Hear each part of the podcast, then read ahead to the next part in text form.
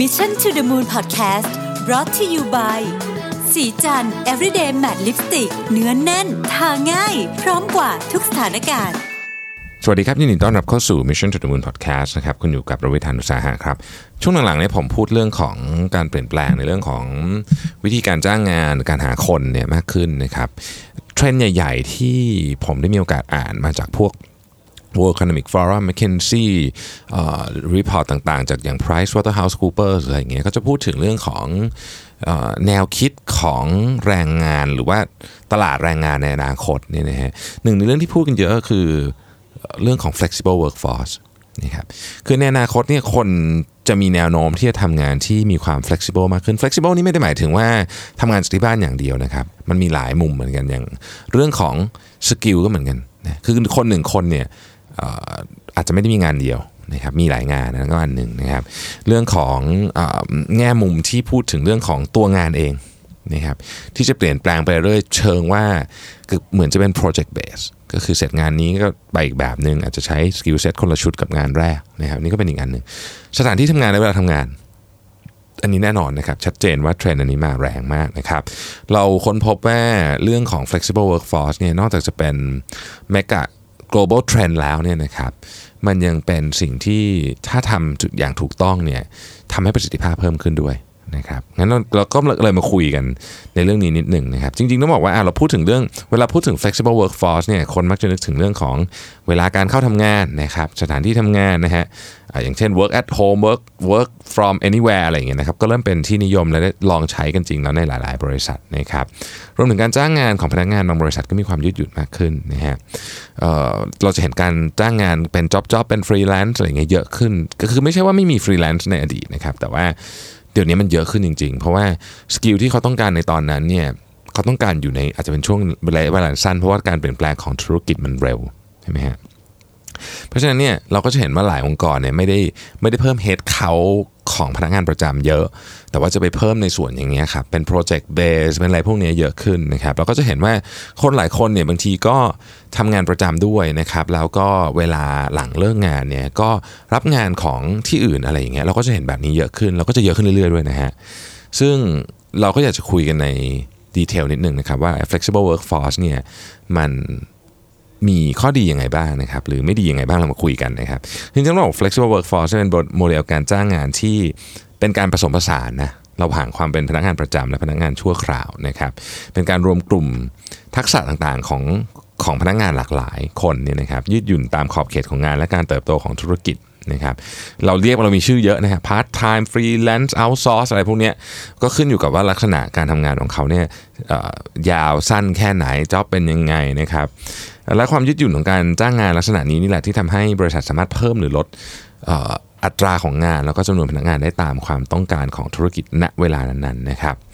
flexible workforce เนี่ยจะช่วยให้บริษัท โดยเฉพาะบริษัทที่ขนาดเล็กนะครับอย่างพวก SME หรือธุรกิจที่ที่ยังเป็นสตาร์ทอัพอยู่เนี่ย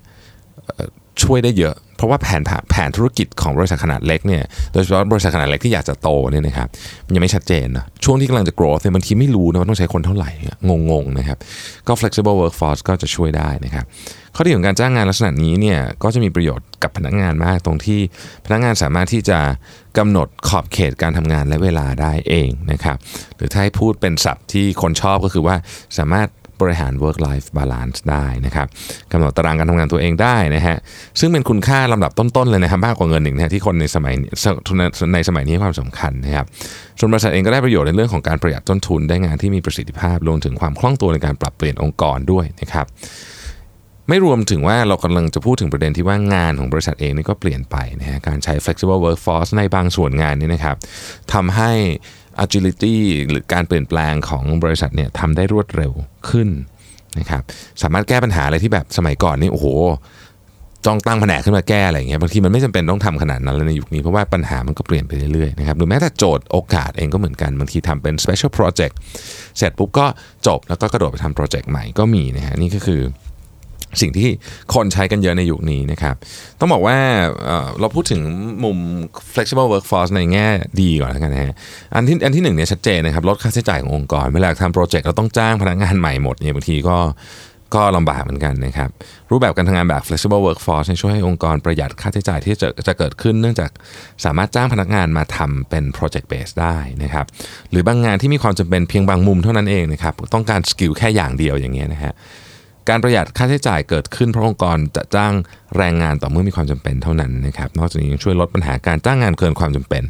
สิ่งหนึ่งที่คนในองค์กรทุกองค์กรผมว่านะฮะปวดหัวมากก็คือคำถามที่ว่าตอนนี้เรามีคนเยอะเกินไปหรือน้อยเกินไปนะครับการใช้ flexible workforce เนี่ยจะช่วย ไม่ได้บอกว่าตอบได้ร้อยเปอร์เซ็นต์นะครับแต่จะช่วยให้ตอบคำถามนี้ได้ง่ายขึ้น อันนี้จากประสบการณ์ส่วนตัวนะครับออนอกจากนี้พนักงานที่ ที่เราเป็น flexible workforce เนี่ยจะส่วนใหญ่ก็จะไม่ได้มีสวัสดิการเหมือนกับพนักงานประจำนะครับ ตั้งแต่โบนัส provident fund อะไรอย่างเงี้ยค่าตรวจสุขภาพประกันสุขภาพ ค่าอะไรต่างๆ เหล่านี้นะครับ ซึ่งจริงๆ แล้วต้นทุนของสวัสดิการเนี่ยเขามีการคาดการณ์ไว้อยู่ประมาณ 15-20%ของเงินเดือนของพนักงานประจำเลยนะครับอันนี้อันนี้อันนี้พูดถึงบริษัทที่ไม่ได้จ่ายโบนัสเยอะด้วยนะ ถ้าจ่ายโบนัสเยอะเขาจะเยอะกว่านี้นะครับ อันที่สองเนี่ยทำให้เรียกว่าองค์กรเนี่ยมีมีความสามารถในการเพิ่มทักษะได้อย่างรวดเร็วนะครับคือบางบางธุรกิจเนี่ยเป็นธุรกิจที่แบบโหดมากๆในเรื่องของการแข่งขันเนี่ยนะฮะก็องค์กรก็ต้องแบบคือต้องเปลี่ยนตลอดเวลาจริงผมเห็นบางคนที่เปลี่ยน business model ทุกควอเตอร์เนี่ยอันเนี้ยอันเนี้ยคือโอ้โหก็จะหาคนทีหนึ่ง ลำบากนะครับแต่ว่าเราอย่างเคสของเอ่อ flexible คือปกติเวลาเราหาคนใหม่เนี่ยเขาต้องเวลาออกจากที่เก่าบางทีเดือน 2 เดือนกว่าจะมาได้ แต่ว่า flexible workforce เนี่ยไม่มีนะครับก็คือได้เลยก็คือทำงานได้เลยนะครับส่วนใหญ่จะเป็นอย่างนั้นนะครับเอ่อการการเอา skill ที่เราต้องการจะใช้เข้ามาเลยเนี่ยมันเหมาะกับการเปลี่ยนแปลงของธุรกิจในยุคนี้จริงๆ เพราะบางทีการที่เรามีคนของเราอยู่แล้ว เราต้องการที่จะพัฒนาเขาเนี่ยบางทีมันไม่ทันนะฮะไม่ทันกับโอกาสที่เข้ามานะครับ ก็บางทีเนี่ยเราก็จะเห็นมาในรูปแบบการ outsource อะไรพวกเนี้ยก็มีนะครับแต่ว่าจริงๆแล้วเนี่ยสิ่งที่เราซื้อจริงคือ skill และ skill ที่มาเร็ว มาในเวลาที่เราต้องการนะครับแล้วซื้อ skill อย่างเดียวบางที train เอาก็ได้นะ train คนเดิมก็ได้ แต่ว่าถ้าจะเอาเร็วนะครับแล้วก็มาในปริมาณที่เหมาะสมเนี่ยอันเนี้ยนะเป็นสิ่งที่เหมาะดีนะฮะน่าควรใช้เลยแหละนะครับอันที่สามเนี่ยป้องกันการเบิร์นเอาท์ของพนักงานนะฮะในบางธุรกิจเนี่ยมันมีความเครียดและความกดดันสูงเอ่อ บางทีการทำงานเดิมๆเป็นเวลานานๆเนี่ยหรือว่างานเยอะเกินไปเอาง่ายๆอย่างนี้เลยเนี่ยนะครับก็จะทำให้พนักงานเนี่ยเหนื่อยล้าเกินไป ดังนั้นเนี่ยก่อนที่จะไปสู่จุดที่พนักงานจะเปลี่ยนงานนะซึ่งซึ่งเวลาพนักงานเปลี่ยนงานเนี่ยต้นทุนต่อองค์กรสูงมากนะครับการรีครูดคนใหม่เนี่ย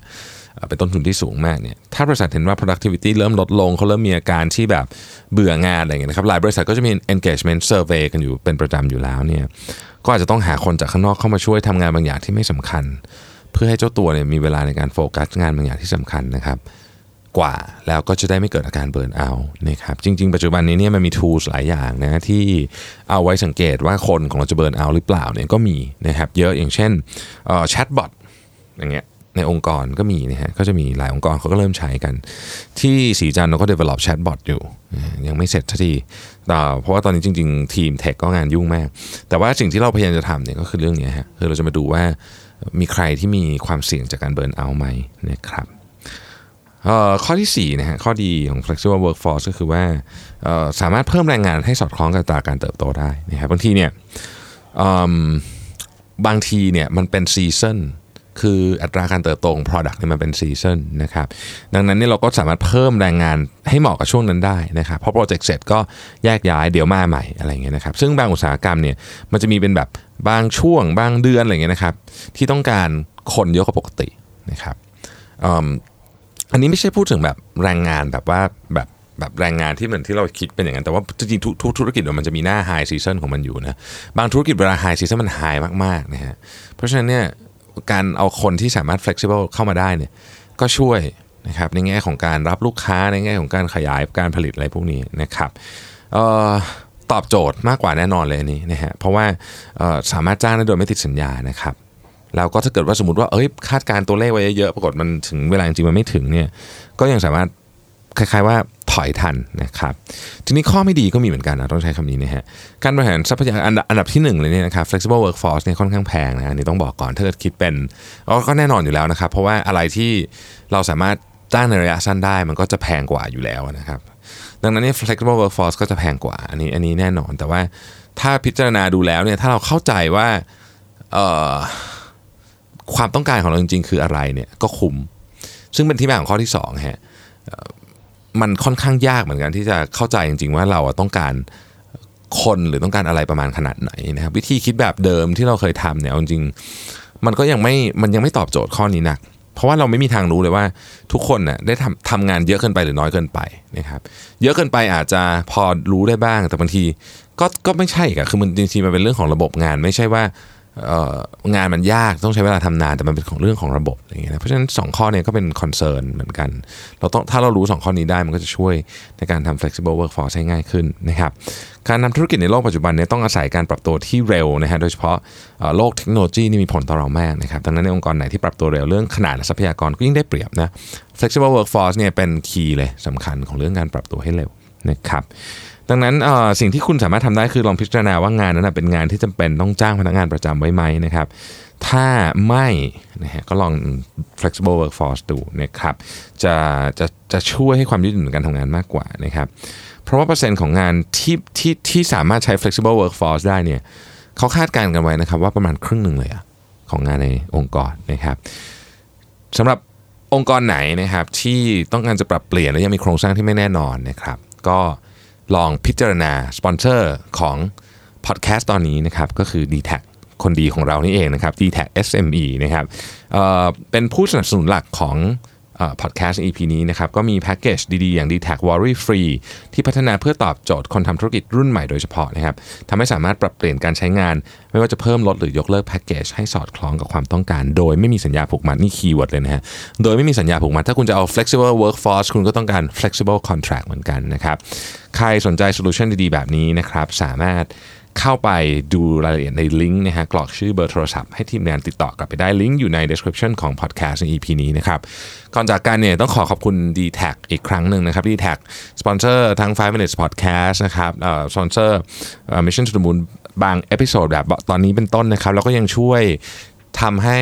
ผมและทีมงานเนี่ยได้มีโอกาสจัด super productive talk show ซึ่งแบบเป็นความใฝ่ฝันสูงสุด ในชีวิตผมอย่างหนึ่งเลยนะที่จะทำทอล์กโชว์นะครับใครที่มีบัตรแล้วนะครับ 22 กันยายนพบกันนะครับแน่นอนผมนี่ทุ่มสุดตัวนะฮะซ้อมแบบเต็มที่มาก แล้วมีอะไรมันๆรออยู่ในทอล์กโชว์นั้นที่ต้องบอกว่าไม่เคยทำที่ไหนมาก่อน และจะไม่ทำที่ไหนอีกแล้วด้วย ขอบคุณที่ติดตาม Mission to Noon Podcast นะครับแล้วเราพบกันใหม่ในวันพรุ่งนี้นะครับ สวัสดีครับสัสิ เพราะความสดใสมีได้ทุกวัน